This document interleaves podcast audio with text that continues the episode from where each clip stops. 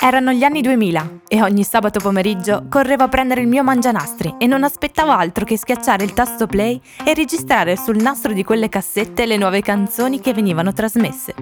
Erano gli anni di Top of the Pops. Sigla e iniziamo!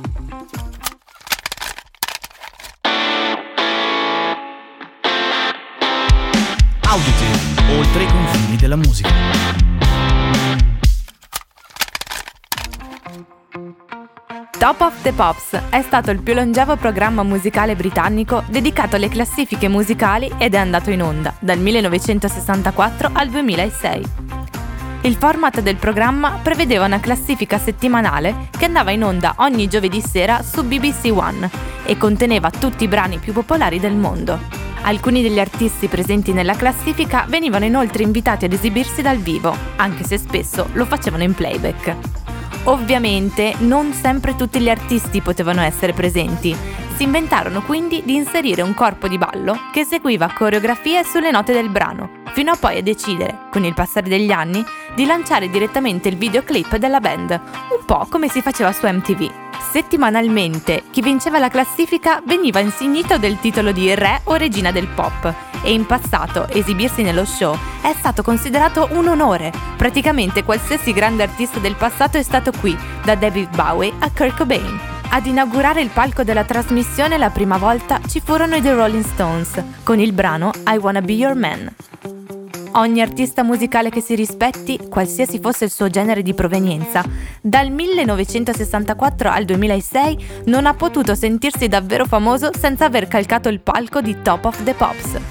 Passarono da qui artisti come Beatles, Rolling Stones, Oasis, Jimi Hendrix, Queen, Madonna, Britney Spears, Janis Joplin, Amy Winehouse, i Red Hot Chili Peppers, U2, Coldplay, Green Day e potrei continuare per mesi senza sosta. Ehi, ho detto tutti questi nomi inglesi senza mai incepparmi. Per 42 anni questo programma è stato una vera e propria istituzione e le star della musica hanno fatto letteralmente la coda per potervi partecipare.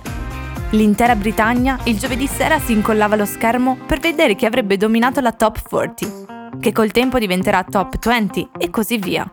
Pensate che molte tendenze approdate qui tramite le band, i presentatori barra presentatrici, sono poi dilegate a livello globale tra i giovani nelle varie decadi. Top of the Pops è stato infatti anche una vetrina della moda e del costume in ogni periodo storico. Negli anni 60, periodo d'oro della British Invasion e della Beatlemania, di cui Busso vi ha già parlato, divenne iconico a livello globale lo stile Carnaby Street, con minigonne, stivali alti, abiti colorati e capelli voluminosi, tipici inglesi. E negli anni 70, grazie all'arrivo delle tv a colori, i glitter e i vestiti succinti tipici del glam rock diventano i protagonisti dello show. In questo decennio la tv era l'unica cosa a colori nel Regno Unito, si viveva infatti un periodo grigio e la trasmissione diventò uno dei pochi momenti felici di evasione dalla pesante atmosfera che soffocava la nazione. Saranno quindi artisti come David Bowie, Elton John, Mark Boland e T-Rex a dare gioia ai telespettatori. Dovete sapere che la crisi economica dell'epoca fece perdere la speranza nel futuro ai giovani. Il concetto del no future diventerà appunto il mantra del punk rock, che sorgerà come reazione proprio nel 1975. Negli anni Ottanta, col ritorno del benessere economico, come non ricordare lo stravagante e bizzarro look della prima Madonna? Gli anni Ottanta ci hanno infatti regalato momenti di pop leggero e scanzonato come quello degli Wham e dei Duran Duran. E negli anni 90 poteva non passare di qua la lotta per il dominio del Britpop degli Oasis e Blur? Certo che no. Così come le reginette del pop britannico, ovvero le Spice Girl, ma anche rapper come Eminem e popstar americane come Rihanna, Christina Aguilera e Britney Spears. Top of the Pops è stato la vetrina della musica pop per ben 4 decenni, 42 lunghi anni di storia del pop. Ma ovviamente, con l'arrivo delle piattaforme di streaming, la televisione perse di interesse per i giovani e così, come successe ad MTV, negli anni 2000 Top of the Pops andò in declino, fino al 2006, anno della sua chiusura ufficiale.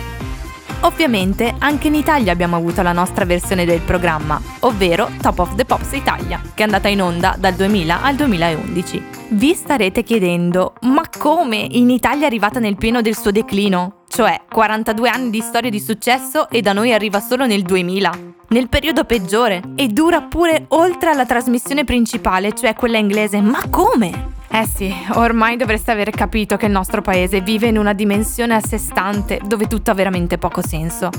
Ma dopo tutto, siamo o non siamo il paese che aveva in classifica il ballo del qua qua mentre il resto del mondo veniva sconvolta da Bohemian Rhapsody dei Queen? Siamo o non siamo lo stesso paese che accolse tiepidamente pure i Beatles mentre nel resto del mondo facevano faville? Vogliamo forse stare al passo coi tempi e smentirci? Giammai! Fare schifo per noi è proprio una questione d'onore. Avanti così, avanti tutta. Comunque, tornando a noi, il programma è stato trasmesso il sabato pomeriggio su Rai 2 dal 2000 al 2003, per poi essere trasmesso fino al 2006 su Italia 1, per poi tornare nuovamente su Rai 2 fino alla sua fine. I vari cambi di rete e la chiusura finale vennero fatti per i bassi risultati di share e fu poi la BBC, proprietaria del format, a volere la sua chiusura definitiva nel 2011. Top of the Pops rimane comunque, all'estero, un'istituzione della pop music. Ha cresciuto intere generazioni, lanciando mode e dando spazio alla musica che ha caratterizzato ogni periodo storico, dagli anni 60 ai 2000. E proprio per questo meritava una puntata ad hoc. Piccole curiosità. Fino al 1991 esibirsi in playback era la prassi del programma, finché non venne data la possibilità solo ai cantanti di poter cantare sopra le basi delle proprie canzoni. Gli altri musicisti invece restavano rigorosamente in playback. I Nirvana furono i primi a protestare, rifiutandosi di utilizzare una versione pre-registrata di Smell Like Teen Spirit. Kurt decise così di cantare a voce bassissima sul brano e modificando il testo della canzone. Inoltre si fece riprendere apposta mentre in modo vistoso fingeva di suonare. Tenne infatti le mani sempre dritte e rigide, muovendole esageratamente a caso. Eppure Chris, il bassista, si mise a fare atti assurdi al posto di fingere di suonare in modo realistico. Fu un'esibizione memorabile, ve la leggo nella descrizione dell'episodio, andate a guardarla. Anche gli Oasis protestarono al playback e decisero di farlo scambiandosi i ruoli sul palco, creando un siparietto esilarante. Anche in Italia nel 2009 successe una cosa simile ma con i Muse alla trasmissione Quelli che è il calcio. I membri della band, non amando il playback, si invertirono gli strumenti e si presero gioco di un'ignara e totalmente impreparata Simona Ventura, che intervistò appunto il batterista Dominic Howard, convinta che fosse il cantante e chitarrista Matt Bellamy. Bene, siamo giunti al termine anche di questa puntata. Per i nostalgici, nella descrizione dell'episodio vi allego la sigla del programma italiano e come playlist la compilation ufficiale con le top hits del 1964, l'anno di partenza del programma. Vi ricordo inoltre, come sempre, che nella descrizione dell'episodio potete trovare tutti i nostri social per rimanere sempre aggiornati.